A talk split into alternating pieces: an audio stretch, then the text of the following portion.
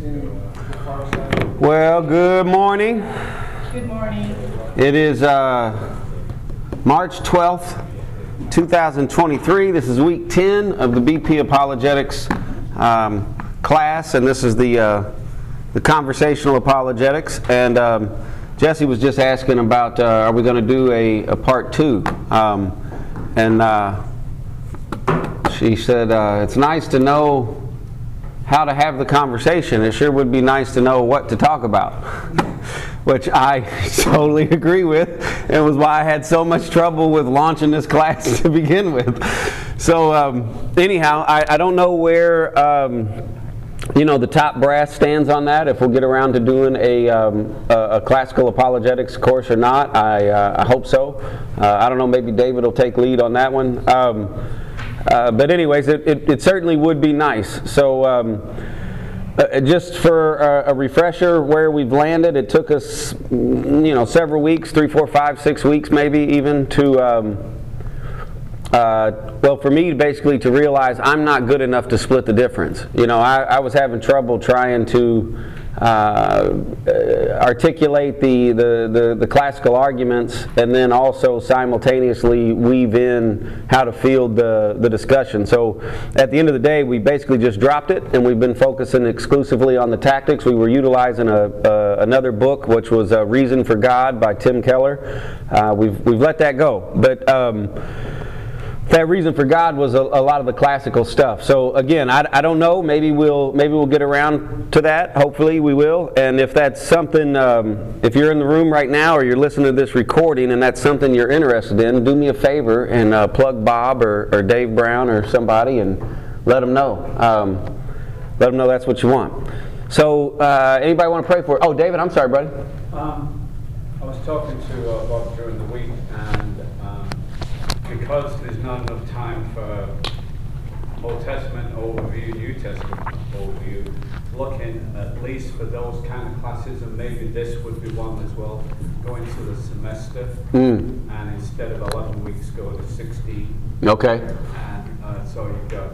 And then what? Would they just break that up so you would still do your chunks? Then it would depend how you, for this, it would depend how you want to teach it. Okay. But you'd have uh, an extra five weeks or so to, uh, to be able to do it. Okay, and where does that bigger stretch fall? Does that fall after summer break or when? He didn't say that. Okay, all right. So there's still some details there. Uh, they're ready to realizing the need for that. Like a class like this would definitely fit into Okay. All right, so uh, Mr. Bristow says that uh, there's a chance that our class might qualify for an extension, so um, keep your fingers crossed. Nice hat, buddy. Somebody want to pray for us?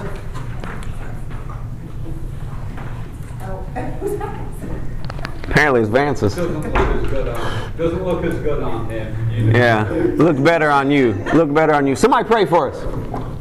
Sure. Heavenly Father, thank you for this morning. Thank you for the beautiful rain that you give us and the weather we have here in the Northwest.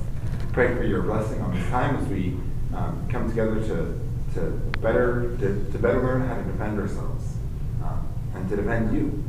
Uh, that maybe open our mouths and you speak through us, both now and in case when we're talking to someone who challenges.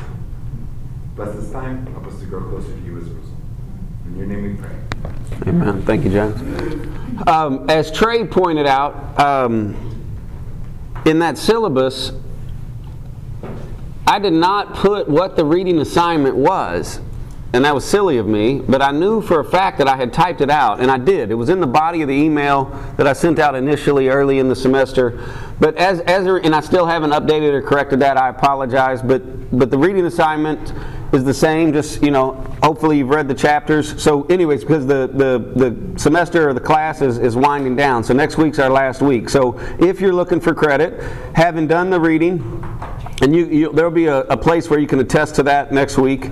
Um, doing a simple paragraph doesn't have to be tremendous, two, three sentences. You know, if, if you want to elaborate a little bit more, that's fine. But but a simple paragraph on each of the tactics that we've we've covered um, or that you read through, just basically just showcasing that you you read it and you've got some kind of comprehension of it. It doesn't have to be elaborate, but just can I take this principle and either regurgitate Greg's words or put it in my own words. Either way is, is fine. They both communicate understanding. So that's all the the uh, the writing assignment is is is articulating each tactic in, in a few sentences. Um, we'll have a um, we'll have a easy you know just kind of stir your memory sort of uh, quiz next week, and then. Um, there was the there was the sharing your faith portion, which was a uh, you know it sounded maybe a little bit bigger than what it was, but over the last 11 weeks, have you had the opportunity to share your faith with anybody? Have you utilized any tactics, whether it was a good experience or a bad experience? You know, just what happened? The fact that you had an experience, that you're out there on the field, good, bad, or indifferent. Um, you know, just write up a little report on on what that experience was and and what you felt like any direction you want to go with it is fine. What you felt like maybe you learned from that, what what new insights or new spin on an argument that somebody gave you that you hadn't heard before, or and, and showed you that, you know. Um, uh, you're never done studying or, or, or, or, whatever it might be, but just your personal experience kind of capturing that in, in within a couple of paragraphs. So, uh, not tremendously tall mountains to, to ascend, um, but if you want credit, that's, that's what's required. Um, and then, David, how do you, next week, do you want to, no? That's fine. Are you going to be here? No, you're not. All right. We're, next week's going to be fairly light. We're, we're going we're gonna do some quizzes and things, but then I'm probably just going to be throwing some things out there randomly um, and, and seeing how you respond. We might do a little bit of role playing, a little bit of Q&A, but um, anyways, that's that's how we'll spend the, the, the, the, time, the hour next week. It won't be really a structured lesson, but just kind of what's on your heart, what's on your mind. So if there's anything that's been bugging you, like, hey, you know, this whole time I never heard you mention this one thing. Why? Or you said this thing in class and I have yet to understand that, you know, what's up with that? Or so anything that might be on your heart, just just consider that and, and be prepared to bring it back and, and let's discuss that together. So for now, reviewing the inside out tactic. That's what we covered last week, and it's my personal favorite. And it's primarily because it's it's not so much a uh, a maneuver as it is just a, a, mindset. It's a frame of mind, a, a way of, of thinking and you're essentially um, assuming that you and the person you're talking to both understand what it means to be human and have the same human experiences, right? And you can trade with that currency. Um, so, what, what does it mean to be human? What were we saying last week? What does that mean? Uh, Francis Schaeffer called it the, the, mannish, the mannishness of man. What was his point in that? What was he encapsulating?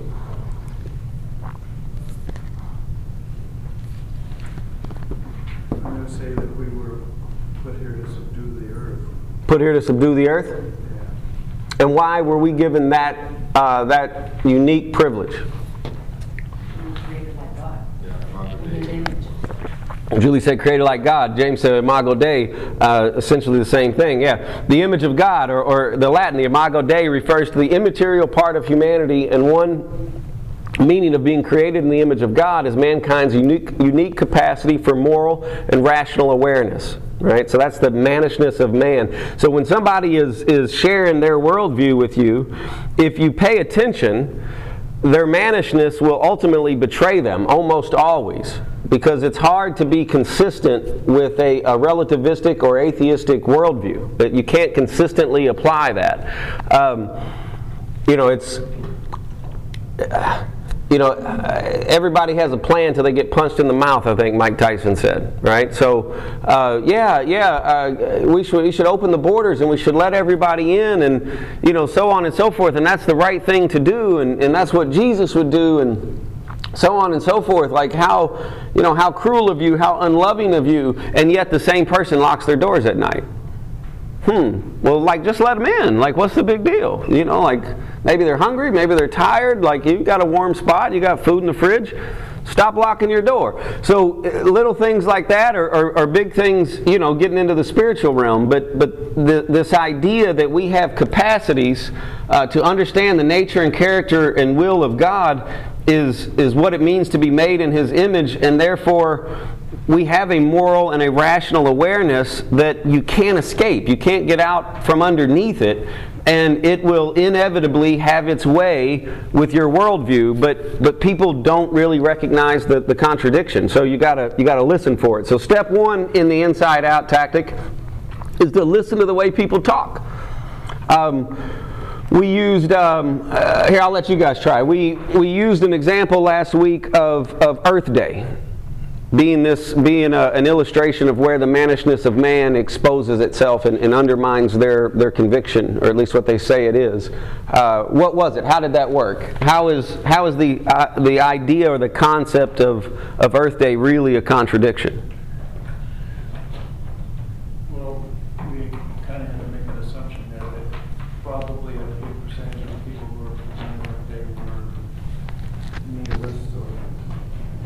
Naturalists or whatever, yeah. atheists. A lot of them are, Liberals. that I've run I'm joking. I'm joking. Go ahead. If there are no moral absolutes, why do we have a moral responsibility to take care of the world? Exactly right. Yeah, the idea is that we evolved out of nothing. Uh, what was uh, what was Bill Nye's technical uh, jargon there? We're a speck on a speck, orbiting a speck amongst other specks, or something like that. Okay, well, if we just concede that, then where does this idea that I have some moral obligation to take care of the planet come from? I'm just another speck. I don't, you can't place that moral burden on my shoulders. Survival of the fittest. Survival of the fittest. That's right. Yeah, just however, however this plays itself out. Um, so Earth Day is is uh, uh, one of the areas where if you listen, you, you can catch catch people um, uh, kind of betraying their own their own worldview. So listen to the way people talk. Listen for when from their own mouths their acknowledgement of ultimate reality intrudes on their personal philosophies. Listen for when their words sometimes without realizing it, betray what they claim to be true, uh, their true convictions about the world and, and how, it, how it functions.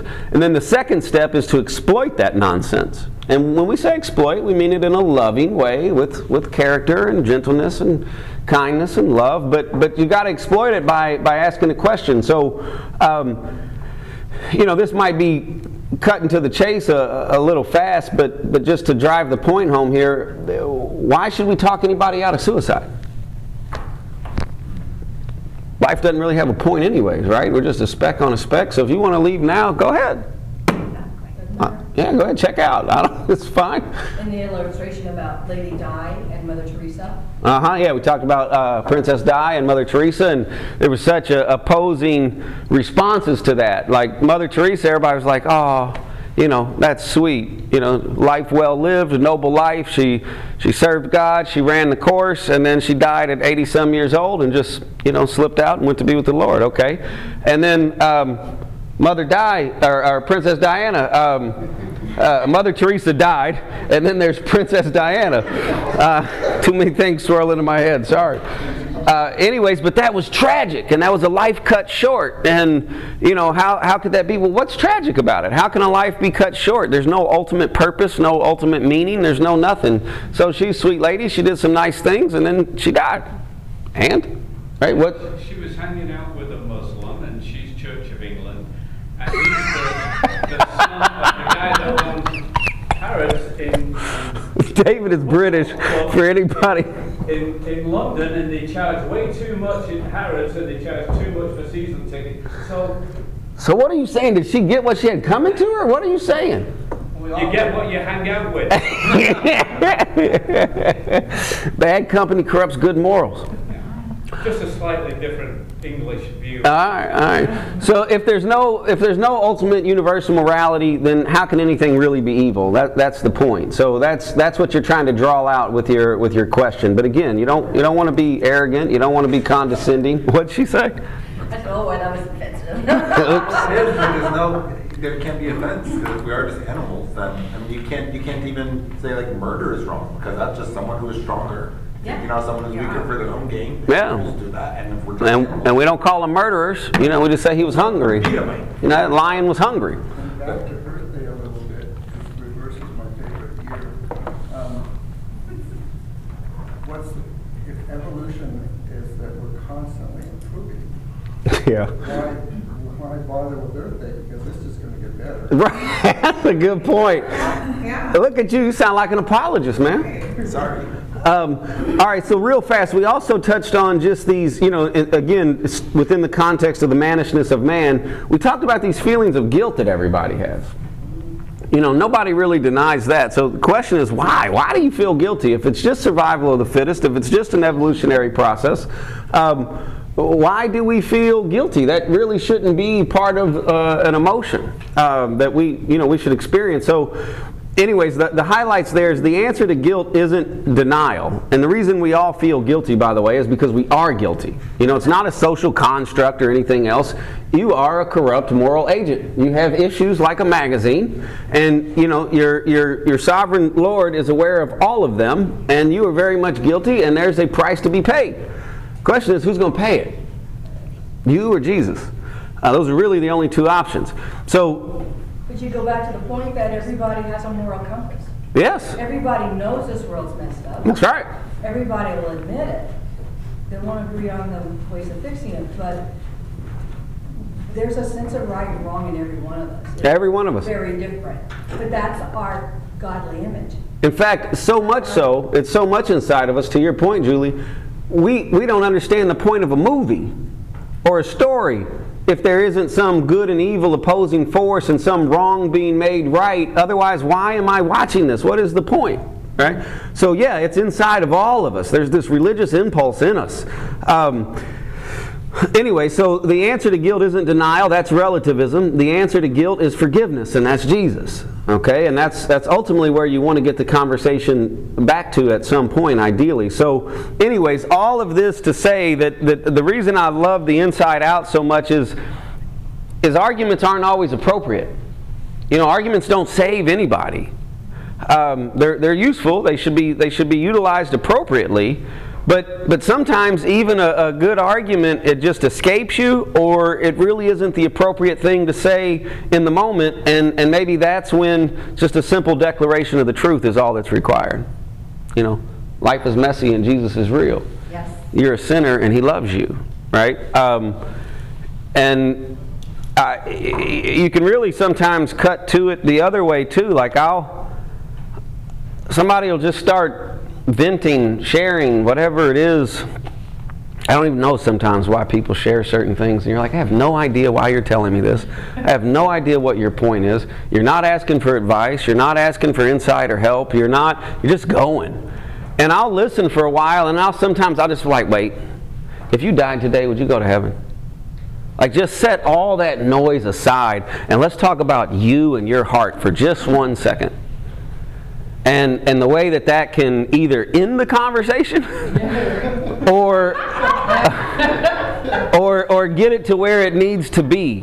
Um, it, it, can, it can be a useful tool. Uh, also, if you have uh, creditors or telemarketers or anybody else that's uh, uh, calling you, you know, getting that conversation on the topic of Jesus sometimes cuts it short. It's interesting how that works. And, and sometimes they're willing to talk, and that's a great opportunity too. And you get these random conversations with somebody you have no idea who they are, and you just got to, you know, spread a little seed around. Um, all right, but today is mini tactics. So there's there's several to uh, there's several to be covered. So mini tactics are simple strategies for dealing with difficult conversations. They're relatively uncomplicated concepts that can be e- easily utilized when needed. So each of these mini tactics they, they should have a place in your toolbox. Um, and that's the other thing, guys, about this whole class is it's it's knowing these things. You don't have to have them dialed in or mastered or you just you just need to be using them you know and, and be aware of their existence. Know that it's in the toolbox and even if you're in a conversation and something happens and you know it's like oh oh oh oh there's a tactic for this. Oh i cannot think of it. I can't remember. That's okay. Revert to columbo extend the conversation hopefully pick up a cup of coffee later and and and then go back and, and brush up like, oh yeah, I could use sticks and stones there. Knowledge builds. Don't beat yourself up. Just get out there and in the sandbox and play. All right, so the many tactics are what a friend we have in Jesus, sticks and stones, moving toward the objection, and watch your language. So, what is that, four or five of them? Um, all right, so start with what a friend we have in Jesus. The tactic trades on the high regard that people tend to have for Jesus as an authority, even if they're not one of his followers. Everybody likes Jesus when he says something that they agree with. They're like, oh, I'll use that one, right? But when they when they when Jesus says something that they don't agree with, they're like, "Well, that's what's wrong with you Christians." And it's like, "Well, hold on. You can't pick and choose. Like either use his words and use all of them, or leave him alone." But but you know, stop this this cherry picking Dalmatian sort of approach where where you decide what spots you you like. Um, Jesus has credibility even with those that aren't his followers there's a tendency for people who are not Christians to make theological points based on whether, uh, based on what Jesus either said or presumably did not say. And the person making the appeal is trying to bolster their view, and, and it's, it's basically a, a convenient tactic for them to enlist Jesus as their ally. Go ahead, James. Do have a question on this, because if, if we were role playing, I was playing the part of an atheist. Uh-huh. Said, oh, Jesus said love your enemies. And then the Christian would say, well, if you believe that, why don't you believe everything else he said? And even as a Christian, like I like Voddie Baucham as a preacher, love the guy. But I'm not gonna say everything he said is completely right. I'm gonna say I, I haven't heard anything wrong from him. But I'm gonna hold the hold the liberty to say no, I disagree with him on that. Mm-hmm. So if they hold, if they view Jesus as a good teacher, couldn't they just say, well, he said lots of good things. He's not perfect. Yeah. He said lots of good things, so I agree with some of it, but not all of it. In the same way that I mean, we, we all do that. Well, and what I what I would say to the atheist is, well, if if Jesus was just a man like Voddie Baucham, then fine.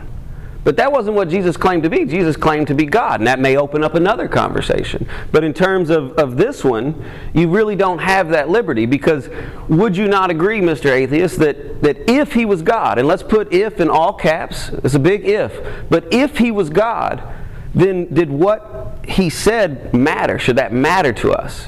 Yeah. Yeah. And if he's not God, then who cares? Like pick the parts you like, leave the rest out, whatever. But but my claim is that he was God.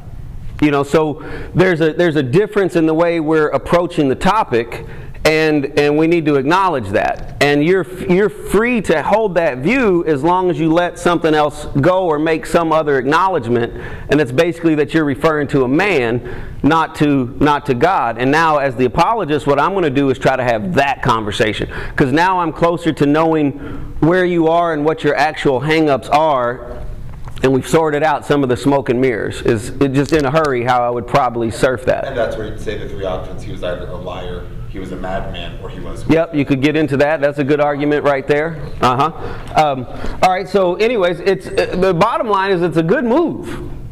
You know, getting getting some kind of authority on your side is a is a good move. Like, I was a part of a ministry in Houston. It was called Rational Defense of Faith. It was a regular old run of the mill apologetics. It wasn't like anybody was reinventing the wheel, right? But I found this guy who was a, a, a, Grammy nominee. I don't think he'd ever won any Grammys, but but for for production for bands that you've and artists that you've heard of. Uh, that have sold, you know, hundreds of thousands, if not millions, of records. So he had this artistic, creative sort of thing, right? And, and he took all of the principles he knew from audio and applied it visually. And this guy was making these incredible, like just out of this world videos. And, and then he would, he would just add commentary that was basic classical apologetic arguments. But it was, it was wrapped in this media presentation that was just like, whoa, you couldn't help but not pay attention, right? Um, and why am I telling this? Um, run it, just a run of apologetics. I know, but somebody, there was something, I felt like this mattered. And halfway through, I'm like, I don't know why this matters. What a friend we have in Jesus, something to do with him throwing out Jesus stuff, but not. Man, it may come back to me. He ne- he never won an Emmy. Yeah, I know, but that was all in really the, good. It was a really good presentation. It was live, like watching a live documentary. it was, it was like watching a, a a live documentary and, I don't know, man, there was a point in there somewhere, but I'm getting old enough to where I can just publicly acknowledge I lost it. I- So if that comes back, yeah, I'll have no problem interrupting and telling you, ooh, ooh, I got it. Okay. All right, so whatever. The general principle here, just to get us back on track, is you're trying to pit the audience uh, against Jesus and not yourself whenever you can. That's the idea. Uh, the the you know a big illustration that uh, Greg used in the book was he had a, uh, a, a, nationally televised debate with uh, Deepak Chopra, which most people have heard of. And he, um, he's just some spiritual guru that, that's got a big following. And um, anyways, Greg Koukl's, you know, credibility and, and credentials and whatever, you know, far uh, exceeded Deepak Chopra's, but, but Deepak Chopra's fame, you know, dwarfed Greg Koukl's. So Greg was like, man, what am I going to do to, to hold the audience's attention? Um, and probably somewhere in there is why I was telling you about this other ministry, but whatever. What, what am I going to do to hold this audience's attention? And, um, and what he decided was, hey, I'm going to, this isn't a debate of Deepak Chopra against Greg Koukl. It's a debate of Deepak Chopra against Jesus and I'm just going to argue the things that Jesus argued, and you know most people will will be comfortable with that appeal to authority. So, anyways, this idea of appealing to to authority, uh, specifically Jesus, it's a smart move, but but two can play, and we need to utilize it too. So pit the audience against Jesus, not you, whenever you can. I, I think I mentioned somewhere along the way about I love when people say if I if I give some kind of argument or something and people say, "Are you saying that XYZ?" No. No, Dustin's not saying anything. I'm telling you, this is what the Bible says right here, Matthew 4, you know, verse 16 or whatever. Here, here it is right here. This says it. Not me, I'm just pointing it out. And now it, it redirects, and they have to argue with that, not you as a, as a person. So Get Jesus on your side and let Him do the arguing for you. And, and remember, like, uh, like John MacArthur said, uh, the Word of God is like a lion. Lions don't need protected. Just let them out of the cage. and they'll do their thing. Right? It'll do its thing. So this keeps your audience from disagreeing with you and instead leaves them in the position of disagreeing with Jesus. So some examples of this. When someone presses you on the narrowness of Christianity, say, well, I understand how you feel, but that was Jesus' view, not mine. And he repeated it often. Do you think he was mistaken? And now they're now they're arguing with Jesus, not you. And if they say, "Yeah, I think he's mistaken," all right, how so?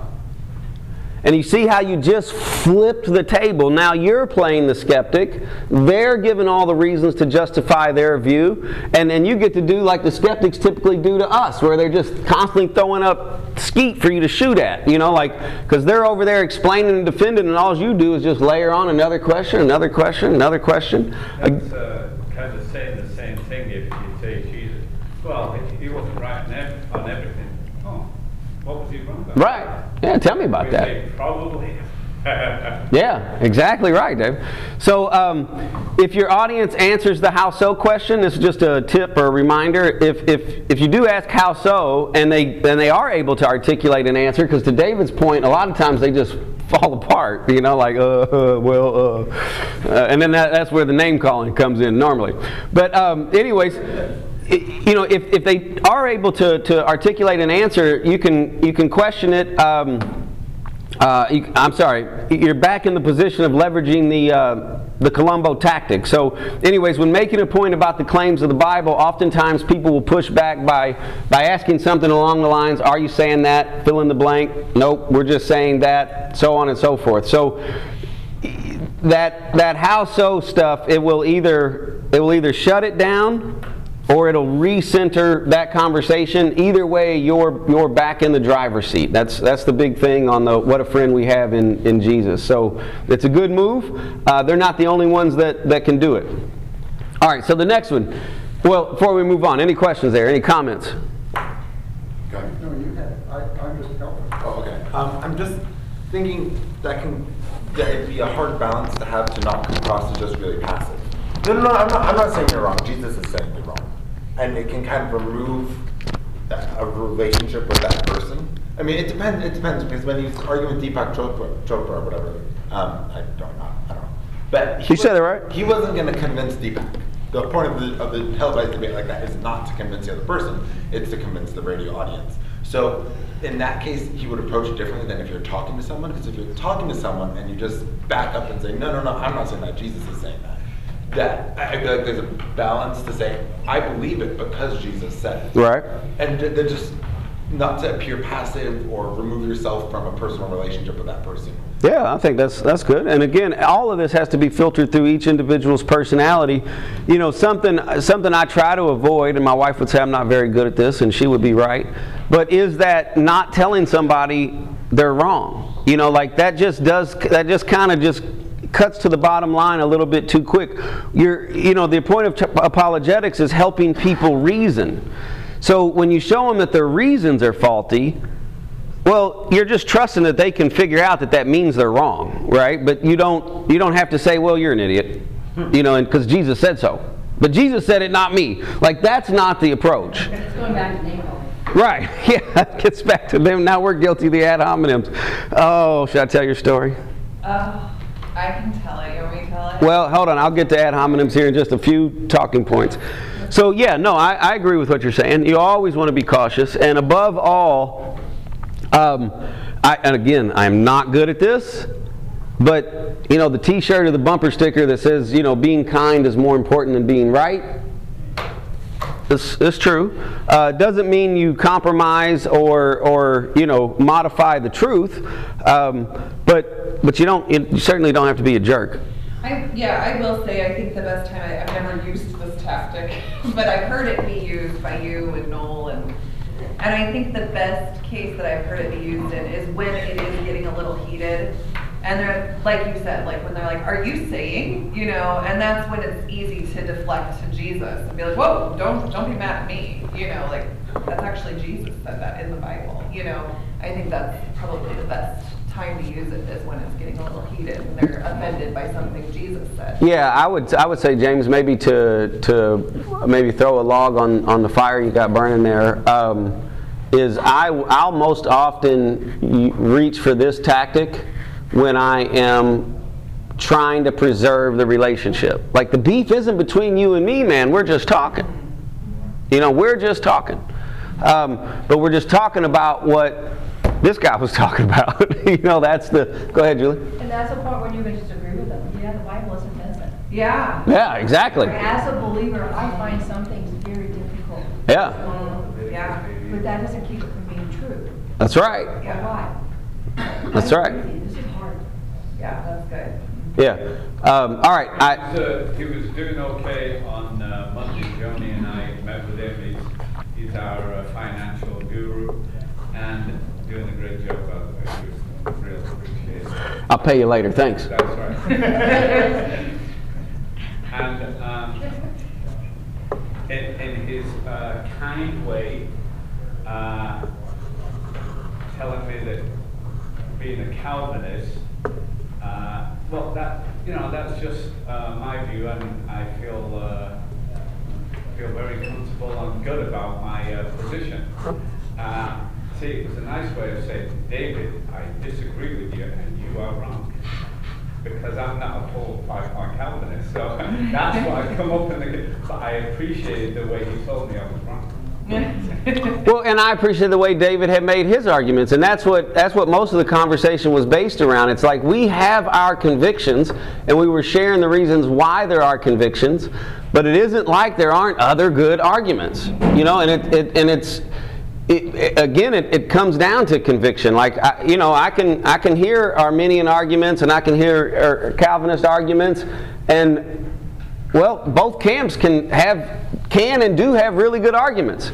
But how does that strike my heart? Where does my conviction come down? And that's that's what I got to go with, right? Doesn't mean I'm right. It's just that's the way I'm convicted.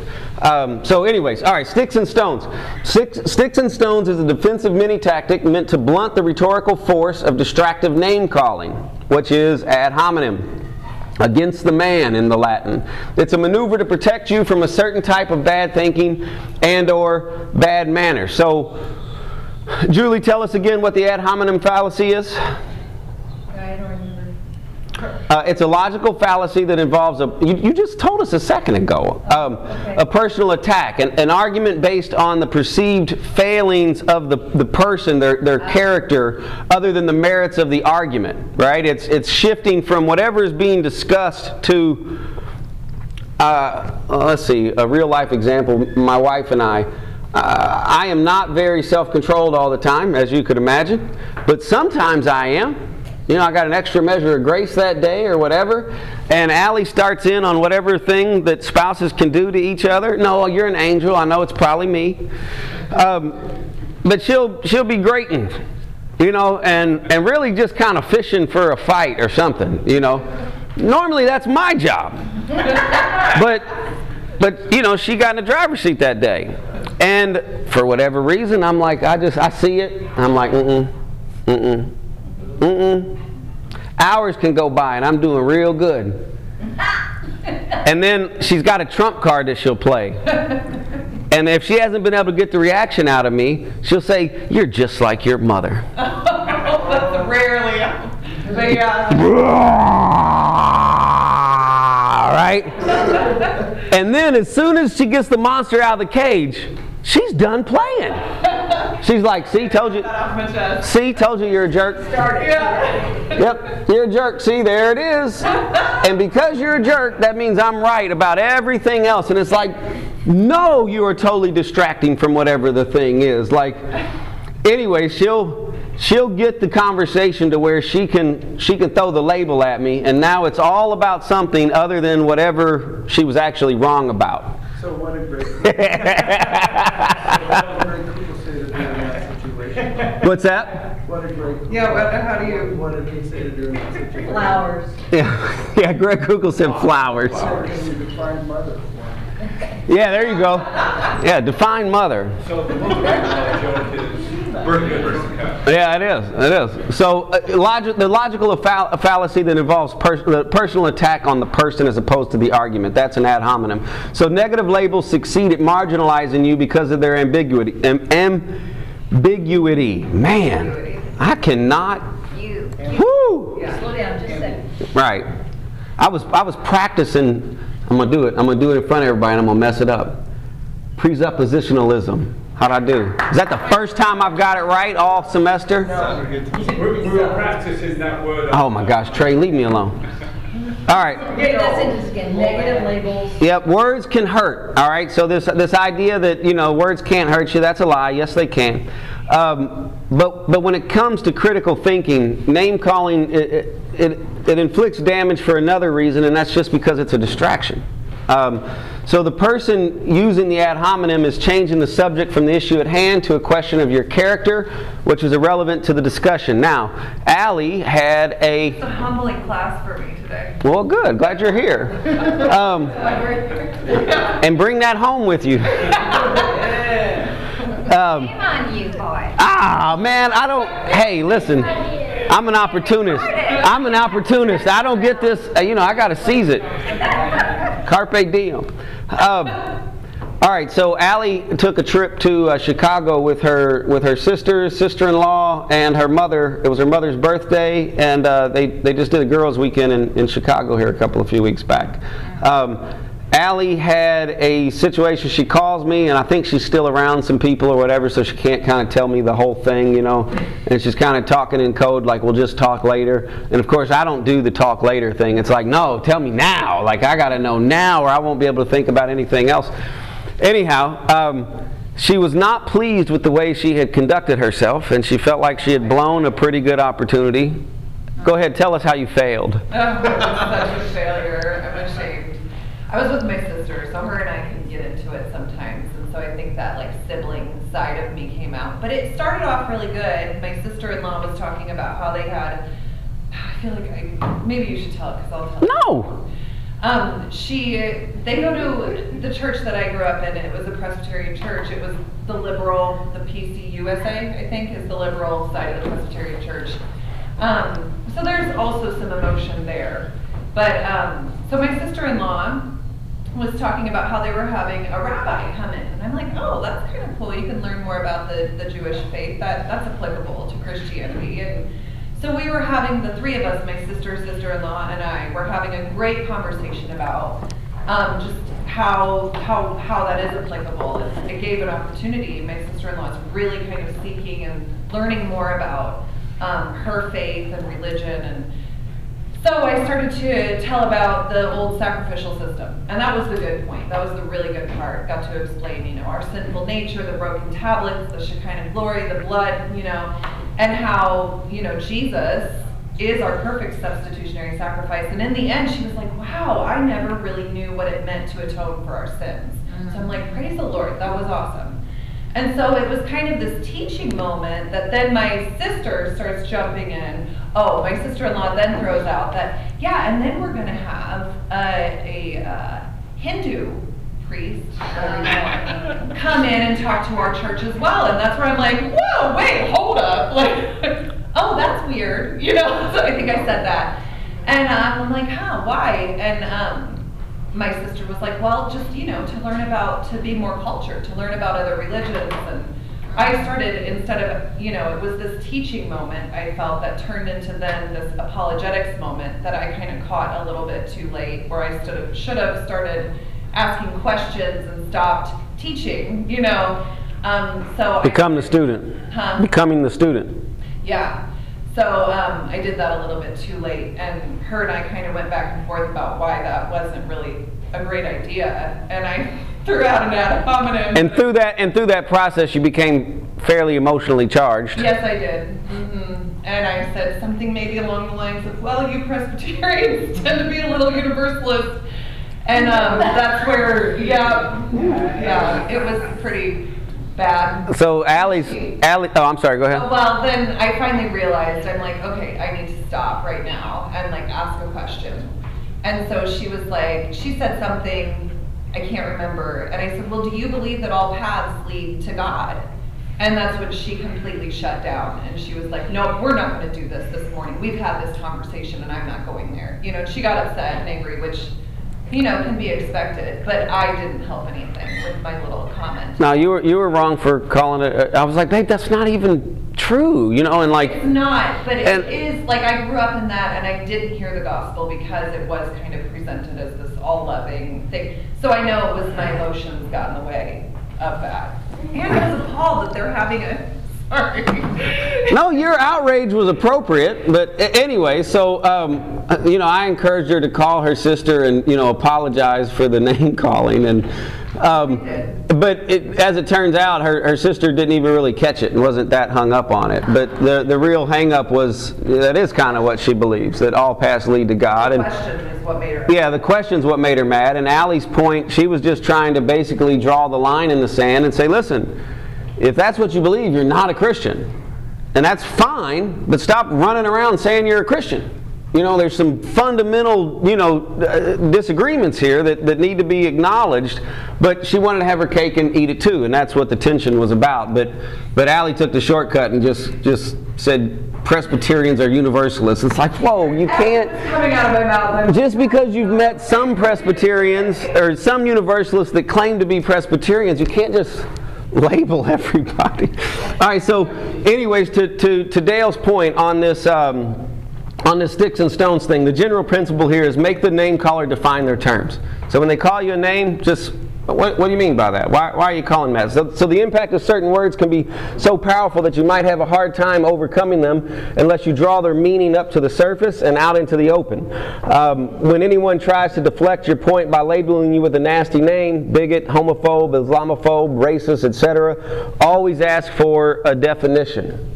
All right, and this racism thing is is really getting hard to discuss anymore because the definition of racism is like changing literally here over the last couple of years or so. Like like as we're talking about it, the definition is changing. So right now, the the political correct definition is is it's a bit of a collectivist definition, right? So racism nowadays typically means the oppression of one race by another, by by a dominant race. It's it's, it's collective in nature, right? And the problem is there's no way out of that for the individual. There's no redemption there. So in the in the collectivist definition, all blame and all victimhood falls on an, an entire race, disregarding any individual, um, you know, standing or any individuals who stand apart. And an individual essentially can do nothing to resolve it because it's a collective problem. And that's the trap. Yeah, it is racist. So that's the that's the trap. Um, but the, the the real definition of, of racist, or at least what it's always been, is, is racism is discrimination based on race. Pretty simple and straightforward, right? Which that's a bad thing, but but that is individual. That's an individualist definition. So it, it is only the individual who's capable of making deliberate choices, of acting as a moral agent. The group can't act as a moral agent, the individuals act as moral agents. So, in, in contrast, a, a, group such as a race of people is, is not a moral agent capable of discriminating right from wrong or capable of making choices, since only individuals can choose between right and wrong. The individual's definition of racism is the only racism that any of us can affect. So, that's where we should try to keep the conversation. So, sometimes just asking somebody to define their term and what they mean by that uh, may open up a new dimension to the conversation. Go ahead, Dale. I'm wondering if a, person of color said I'm a, I'm a I'm a racist, just because I'm white, would it work to say, okay, I, I, I think I understand what you're saying, repeat it, and then just say, well, okay, so if I go to India, does that make everybody in India a, a racist because they're not white? They're treating you differently because you're white. If they do. I, I don't know, I'm just, that just. Well, and you're just you're just teasing it out, and you're you're reasoning with that person, and that is the point. You know, it doesn't always have to be about right or wrong, but you know, you were kind of taking the roof off, is what you were doing, right? Well, another tactic is you're like, okay, well, if that definition works like that and is applied that way consistently, how does that work out when we change the context? And if it falls apart, then they've got some explaining to do. So I think that's a, I think I think what you articulated there is an excellent you know approach to take, uh, and I would say it's you know that's close to you know you're, you're a lot of these things start to overlap you know in terms of a Venn diagram or something. So yeah, you're you're utilizing the sticks and stones, but you're segueing into the taking the roof off, and you're keeping the conversation alive, and you're staying in the driver's seat, and and you're helping this person reason better. So there. Oh, no, no, go ahead. Well, I think it's also really important to to get a definition because people, well, especially come to Christians, especially with terms like homophobe. Oh, you know, the Bible, the Bible says to stone, stone homosexuals, so you must hate homosexuals, think you need to kill them all. And if you just say, okay, well, call me a homophobe, okay, what do you mean by that? And then you can go to the Bible and say, no, I don't believe that. Right. And it can, it, it's not just, you know, deflecting and saying you can't say that, but also telling them more about, specifically with homophobe, Christ's love and the fact that we're all sinners and homo, you know, homosexuals as much as the kid who stole a candy bar. Right. We all need Christ. So it, it really help. It'll help you to show God's love. When they say you're a homophobe, okay, what do you mean by that? You hate homosexual? No, I don't. I'm mad at Jesus. Yep. So it, it's really it's helpful in, in both ways. Yeah. So and, and sometimes even just even if you just conceded and said, okay, fine, all right, I'm a homophobe. So does and, and, and let's just say that's true and I'm guilty of that. So because I'm a homophobe, does that mean you're not guilty of anything? You know, like again, centering that conversation on the individual is always going to be is always going to be useful, and, and of course make it known that you're not a homophobe, but but you know you're just conceding for for the sake of making a point. So calling someone a name is not the same thing as making an argument. Just look out for that and, and ask them why they're calling you that and what they mean by that term. You know, have them define the terms and see where the definite or see where the conversation goes. All right, MTO, moving toward the objection. This tactic is based on the idea that sometimes it's better to move toward an objection and embrace it than charge rather than charge away uh, or, or, you know embrace the charge rather than moving away from it. Sorry. So can can anyone think of a time that they've seen this idea work, even if you didn't necessarily recognize it as a as a tactic? Uh, here, I'll give you an example. I had somebody, I had a pastor one time think that he dropped the mic on me because we, we were discussing we were discussing you know uh, covenantal theology and how I'm just not that I'm not a, I'm not a covenantalist right and he was trying all of his arguments, and we were going verse for verse, and you know, okay, we just we don't see eye to eye on this. We, you know, we, we both have a, a strong handle on the word, but we got different convictions about about the way that shakes out.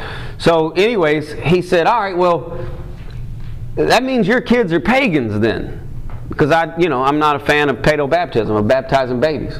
So he said, well, well, the implication of that is your kids are pagans. Like I was supposed to be like, oh, well, will you baptize my kids right now then? no. I said, yeah, that's right. That's exactly what them little demons are. you know? you know, I think pagan's a nice word. I think you're being gentle. they need Jesus. You're absolutely right about that. And I embraced his idea, right? And and it just took all the the wind out of his out of his sail, sails. So um, now, uh, for fun, when he called my kids pagans, how come that wasn't an ad hominem? Because you agree, because it's true. Well, okay, truth, I did agree, but that isn't what makes it. I was- Yeah, I was gonna say, that's what you were arguing for. You were arguing that your kids were sinners and Right. It, the, the name was actually a. Go ahead. Yeah, baptism doesn't, Yeah, baptism doesn't save them anyway. The name was actually a label that was being applied appropriately within the context. So it wasn't like he was calling a name to distract from the issue to get it on some character flaw. No, he was right. They really are pagans. Like that wasn't a name calling, that was just labeling something that was indeed a fact that was contextually true within the argument. So, so anyways, that dawned on me as I was putting these notes together. Um, every time you think there's an ad hominem there, be careful. It might, it might not be. They, they might have a, you know, just a legitimate point. Um, Isn't Allie's argument contextually? Thank you, Debbie. I actually did try to. oh, the women team up and get you No, back. I'm just saying, brothers and sisters can have this kind of argument, some, sometimes, hopefully, Depending on the have a pretty hot Yeah, discussion and still come out. Right, but she was assassinating the character, saying that all all Presbyterians believe that all paths lead to God. And what she was doing was taking the convictions of a few Presbyterians that she, you know, Presbyterians that she had met and applying it. So she was getting off of the issue. The argument is do all paths lead to God or not? And calling somebody that you met one time a universalist and saying that has broad implications was not appropriate. So so in anyways, just just be careful when somebody's using every time they call a, label something, it doesn't necessarily mean it's ad hominem. All arguments should lead to a deeper relationship and understanding of each other. Yeah. So there are only times when I will indulge in an argument when I know, one, this is something that needs to be dealt with. Right. I'm in a situation where I can deal with it without causing harm. Yeah. And that'll grow in the relationship and improve what is going on. If, if it's not, if I'm elevated in anger and I'm starting to want to call Mhm. names, then I say another time. I'm Yep. overheated. Some other time. Great, this is not going to be profitable. But Right. if the, if the argument, if the conversation, the debate can end up in, in nurturing the relationship and drawing closer and a deeper understanding, Mm-hmm. it's worth the effort. How do you Yeah. pull off the time out in a heated argument? Just, oh, okay, you know, let's. I do, I just stop. Really? I Let just them have the I last time word. out. Yeah, I was gonna say, let them have the last word and just say, you know, we just let this go. We can talk about it later. Debate. Yeah. And When it comes to Dale and I, I just say, we need to talk about this in the morning when I'm not tired.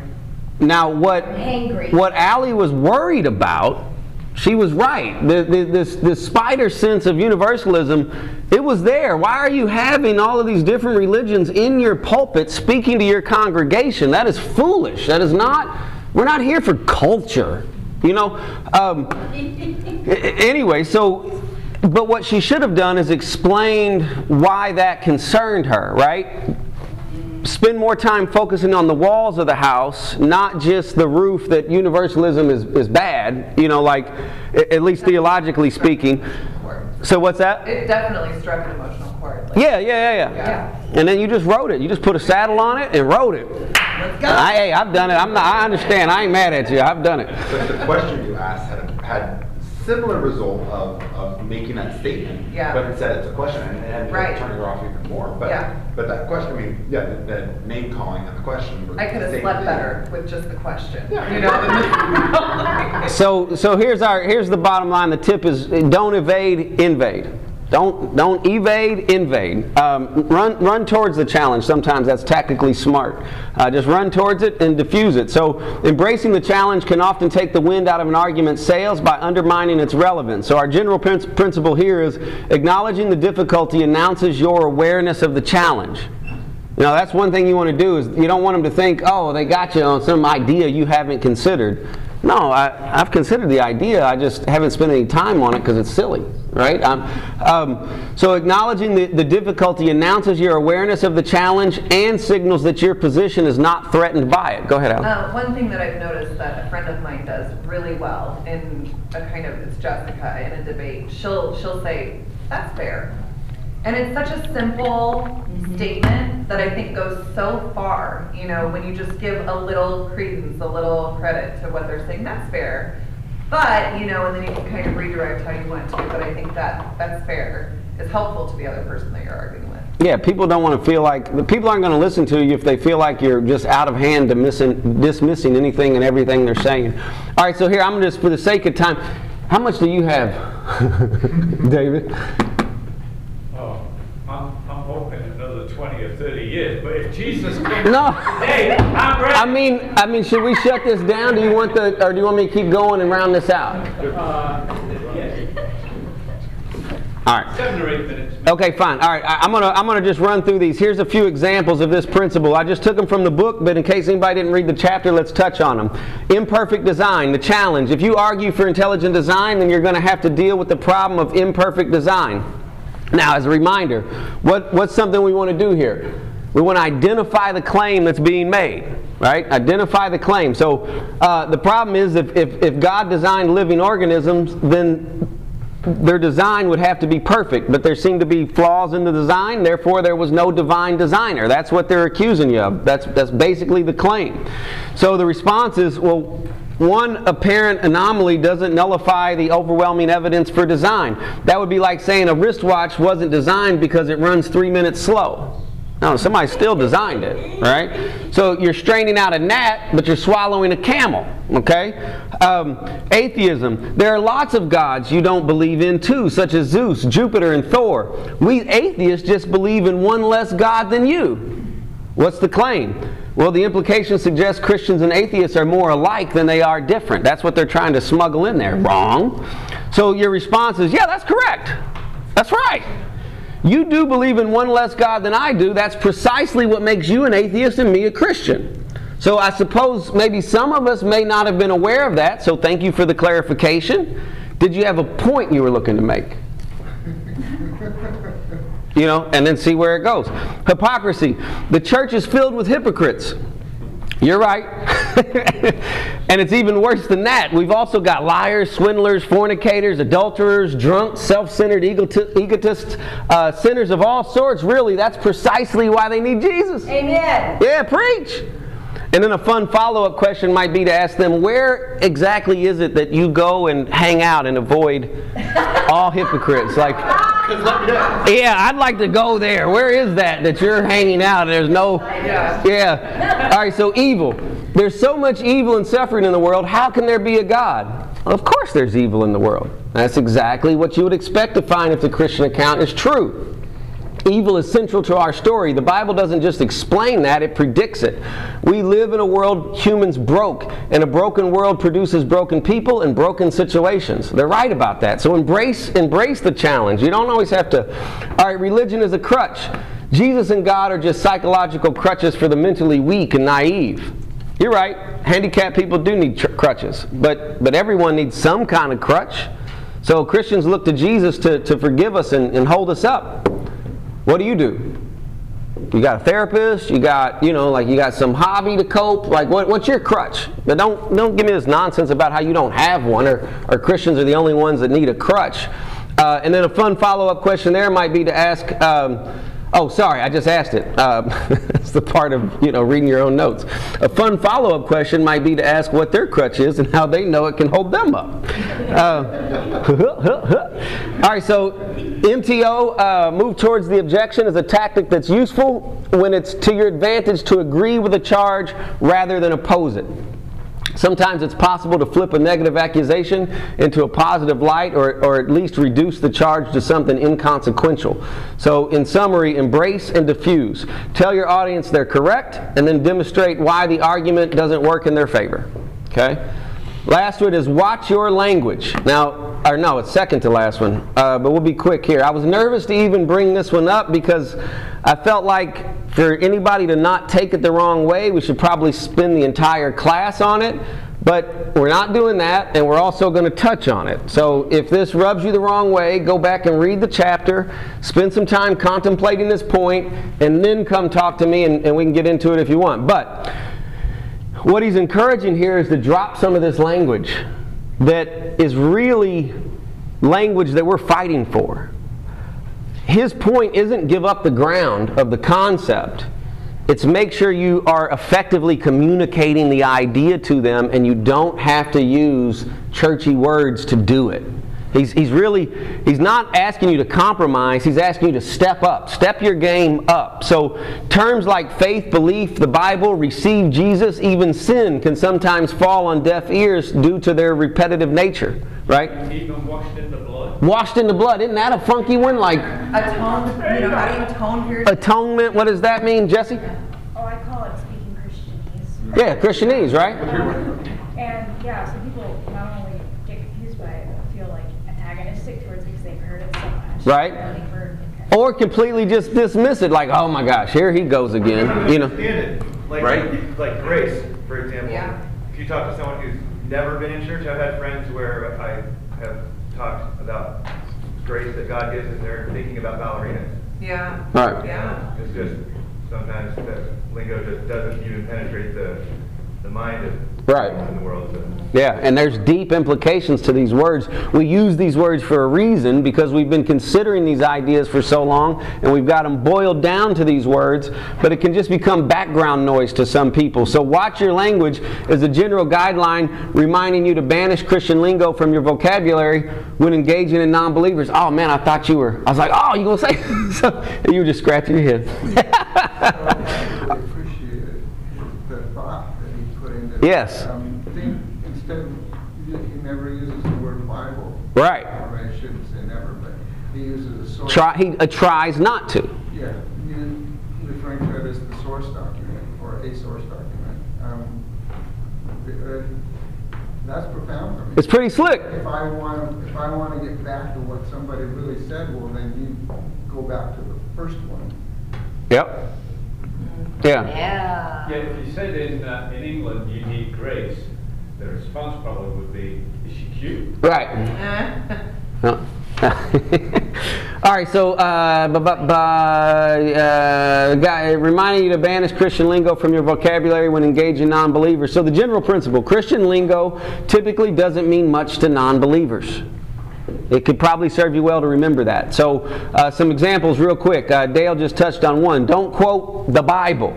Instead, attribute the quote to the person. You know, Jesus, Paul, the ancient prophets, prophets, or reference, say, the primary historical documents or, or the ancient uh, biographical evidence. This is you know, uh, this is going to be a different approach that says the same thing. Don't say Jesus Christ or Christ. You know, he, he recommended saying instead use Jesus of Nazareth. I like the, uh, the historical documents. Yeah. um, rather than some, something old and who knows what they're historical. Uh, I like, It's good, right? Because even the atheists, the academic atheists, that's how they refer to it, Yeah. right? So, anyhow, Jesus of saying Jesus of Nazareth can help communicate the real life, feet on the ground person of history, and it's it's a little bit fresher take, you know, to some of these contemporary ears. You know, don't say sin. Now, sin is not talked about enough.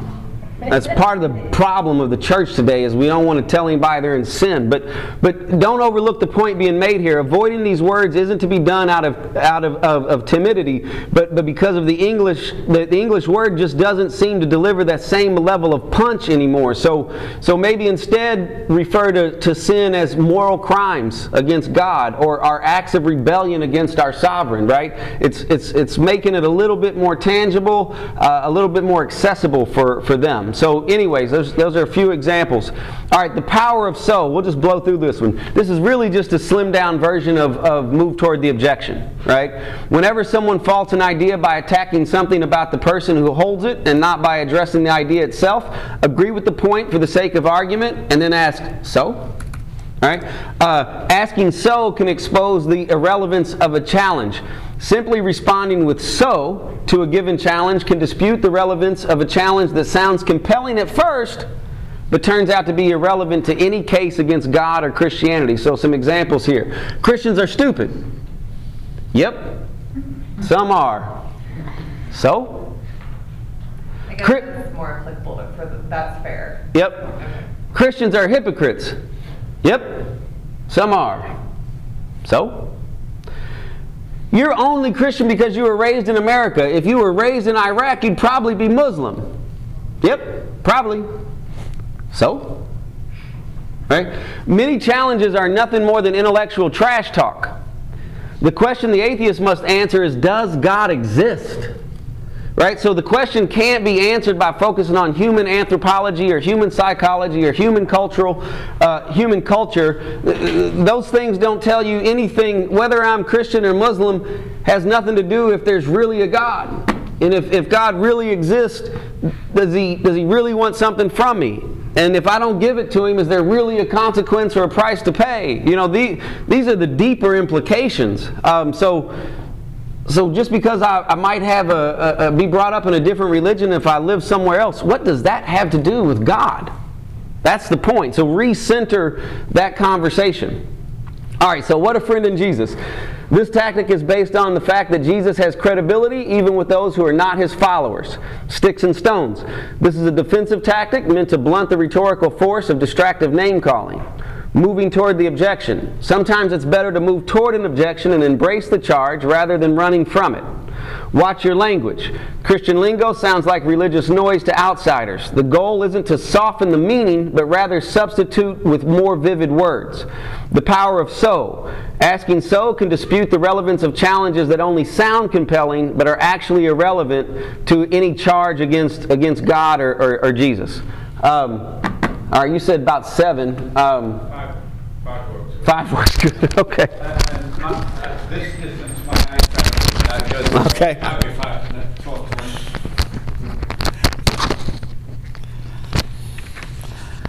That's why uh, I've not let uh, Joni keep coming to the class because she's good at keeping time.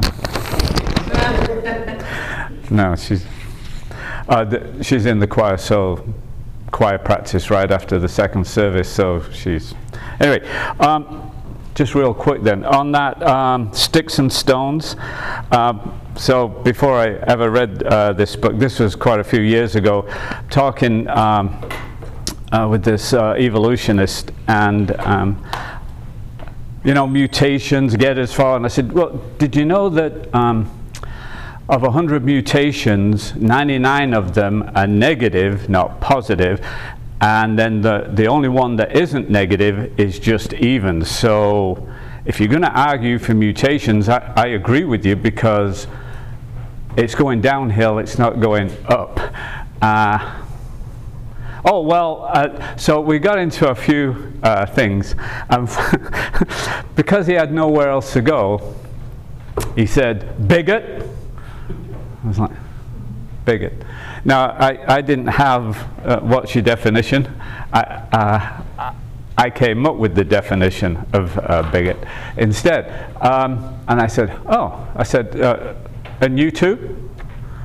And he said, oh no, I, am not a bigot. It, it, it, it, was a trap on my part. So, and he said, no, I'm not a bigot. So I said, okay, you're not a bigot. I'm a bigot. Now, I'm a nice person. I love people. I like to help people. and I'm a bigot. So you're not a bigot, so you don't like people, you don't love people, and you don't like to help. Right? Well, obviously, uh, he had nowhere to go. The only thing he had to do was, ha! and he turned around and walked away. So uh, sometimes that go to, um, uh, go after, um, don't let them get away with.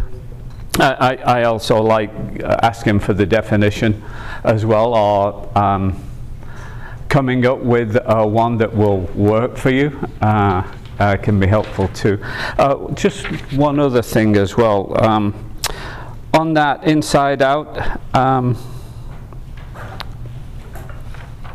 I like um, the way um, Ray Comfort from Living Waters, um, uh, in a sense, helps them.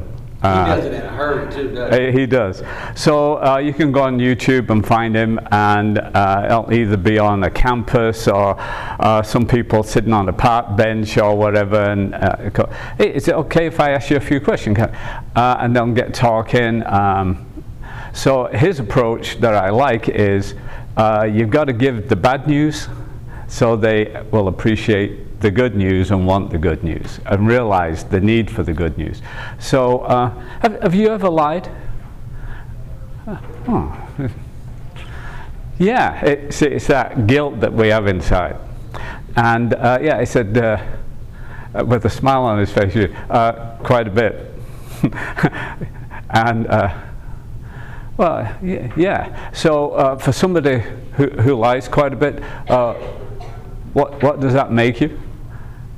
And it's amazing how many people, and I've seen quite a few of these of his, uh, a liar, and you can see that it kind of starting to sink in. Uh, have you ever taken anything that's not yours? like, you know, you know, from your mother's purse, your brother's, da- da- da- what, what, uh, from work, from. Uh, uh, uh, for somebody who steals things, what, what, what does that make you? Uh, a, thief, and they can see where this is going, and it's you can see the uncomfortableness. Like, uh-oh, what I thought was a nice guy, and this was going to be a good conversation. I'm beginning to hate him already. you can see it, and uh, and, and he would then use the. Um, blasphemy. Have you ever taken Jesus' name in vain? Now, obviously, if, if it's an atheist, uh, that might, but he, he uses it anyway. Um, so, uh, what you're saying is that you're uh, a lion thieving uh, blasphemer. Um, that, that seems like uh, a bad thing. And um, and usually there's more than one. So turn. Uh, what about yourself? so uh, I like that approach, uh, just because it they are admitting themselves that they've got a problem, and. Uh, and uh, then how you want to present uh, the good news uh, can kind of vary depending on who you're talking to, the situation, and so on. But just getting people to admit that they're broken, if we want to use different terms than sin, which I, I would definitely agree with. Uh, sometimes in talking to people, getting people to admit we're broken, we've done wrong things. Yeah, we've ever had a bad attitude? Da, da, da, da. Well, just so you know, all that, if you want to package all that, the Bible uses one little word to kind of sum it all up called sin. And uh, that just puts the package together instead of us having to label all the stuff we've just both admitted uh, that we have a problem with. So, um, and then there's the bad news. And, uh, and what, I, what I really love. Um, about the historical documents, uh, I like, I, that's cool, um, is uh, it gives uh, the antidote, the, the remedy, the, uh, the health pill to heal uh, that. And, and then here comes the, uh, the good news. So um, it, it's, I love talking with uh, people, and it, you never know what direction it's going to go in. And one thing I do appreciate right at the beginning of the book, I was just talking to somebody in the service uh, this morning um, who asked about the book. I said, what I like about the, the book, he would say 95% of us are gardeners, not harvesters. Uh, so if you've got the gift of evangelism, okay, you're a harvester, and that's probably the person, the kind of person God's going to use the most to come in with, with the good news and, and go for a decision kind of thing. But for the other 95% of us, uh, we're gardeners, so we dig the soil. So just by bringing up something, we uh, sow the seed, we water, uh, we trim, we pull weeds.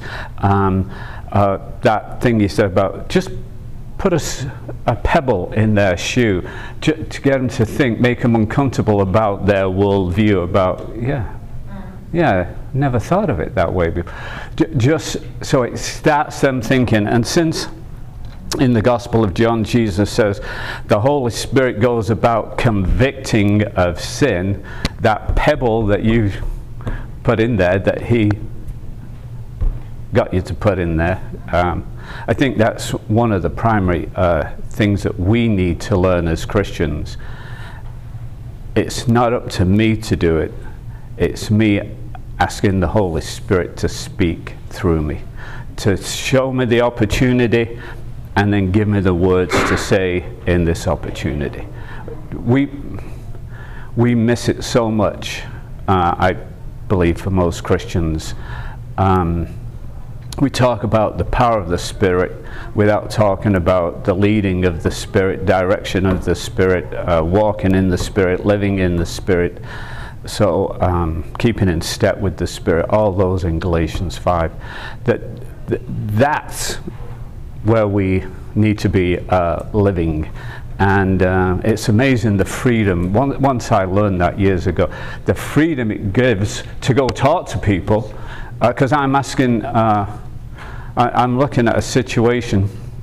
So I'm sitting outside uh, Vancouver Mall, waiting uh, for it to open at 10 o'clock, and um, I see people walk into the door, so I get out of the vehicle.